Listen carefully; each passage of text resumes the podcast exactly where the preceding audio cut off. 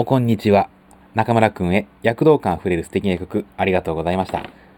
そして長谷川くんへ、交換日記送るのが遅くなって大変申し訳ない。こういうのを見るとやっぱり自分は時間の使い方とか話の組み立て方が下手くそなんだなと反省しております。今後はもっと話の組み立て方だとか時間の使い方とか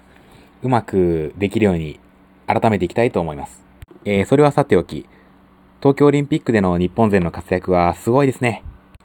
兄弟や姉妹で金メダルを取ったり、日本人で最年少で金メダルを取ったり、まさに大躍進といった感じですね。まあ、不思議と言いますか、まあ当然と言いますか、現地開催だとこんなにもメダルが取れるのかと驚いてるやら、感心するやら、まあしかしこんなにもメダルが取れるとは、日本人としてはとても嬉しい限りでもあります。あ、そうそう、私馬術をまあ今現在も細々とやってるんですけれども、馬術競技でもメダルを取るまでには至らなかったんですけれども、入賞したりと、これまた日本勢の活躍がニュースになったりしてますね。馬術競技はやっぱり文化の違いからヨーロッパ勢が強いんですけれども、日本勢も最近めきめきと力をつけまして、オリンピックですとか国際大会とかでもなかなか結果を残せている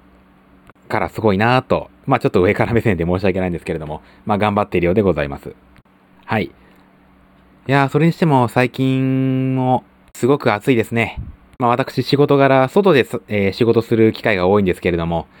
まああのー、暑くて本当に熱中症に気をつけてね、まあ時々ぶっ倒れそうになってるんですけれども、えー、長谷川くんはいかがお過ごしでしょうか。長野はまだ多少は涼しいんでしょうかね。こっちはもうすごく暑いんですけれども長谷川くんは熱中症対策しっかりとしてますでしょうか。水分をしっかりとるのはもちろんのこととして、これは私個人の経験から言うんですけれども、やっぱり朝昼晩いちにちさん食しっかり食べる、もちろんバランスの取れた食事をね、それで夜更かしせずにしっかり寝る、そして水分補給をしっかりすれば熱中症は大丈夫なのかなとちょっと思っております。そしてやばいと思ったらすぐに日陰に入る、そして体力が回復するまでしっかり休む、これが私流熱中症対策でございます。あ、あとこれ熱中症にはあまり関係ないんですけれども、えっと僕が何年か前からやっている健康法なんですけれどもね、朝コップに大さじいっぱいの酢を注いで水をなみなみとコップに注ぎます。そしてそれをぐいっと一気に飲み干すと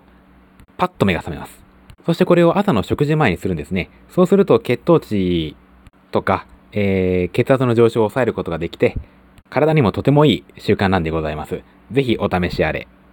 ところで長谷川くんは夏休みとか取れたりするんですかね。僕はちょっと長めの夏休みをもらいまして、それで何するかなーって考えたときに、学生は今夏休みか、夏休みといえば宿題、宿題といえば自由研究、一番かかるやつね、時間が。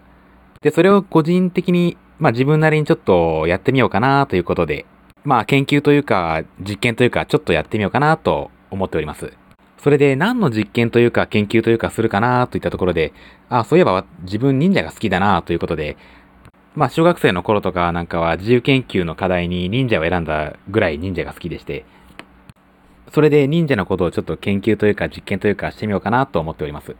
とは言っても忍者のことといってもかなり幅が広いんで、一つのジャンルに絞って研究というか実験というかしていこうと思います。えー、まあそしたらば忍者食について研究というか実験してみようかと思います。まあ簡単に言えばあの忍者が食べてた食事、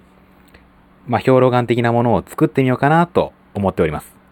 忍者が主に食べてたというか持ち歩いてたものがですね、気活丸と水活丸というものでして、なえっと、飢えるに乾くに丸と書いて気活丸。まあ、これはえらい腹持ちがいいと。で、もう一個の方、水活丸。水に乾くに丸ですね。これは、材料に梅干しを使っているので、唾液がすっごい出て、喉が全く乾かなくなるみたいなことを文献には書いてます。で、この二つちょっと作って、まあ自分で食べてみようかと思います。まあ実験の結果はまた後日報告いたしますので、お楽しみに。えー、お話はこれぐらいにして、そろそろバトンタッチしていきたいと思います。えー、曲紹介ですね。えーと、どうしようかな。まあ今オリンピックやってるし、オリンピックっぽい曲を、とも考えたんですけれども、自分の中でしっくりくるものがなかったんですね。どれもいい曲ばっかりなんですけれども。えー、まあ、私がに夏休みを使って忍者の研究をするというものにかけまして、まあ、忍者といえば世界的に知られている、まあ、ナルトかなと。それでナルト、アニメのナルトの中でも自分の中で思い入れがあると言いますか、記憶にすごい残っていると言いますか、そういった曲を、えー、かけていこうかと思います。えー、それではお聴きください。フローで ゴー、どうぞ。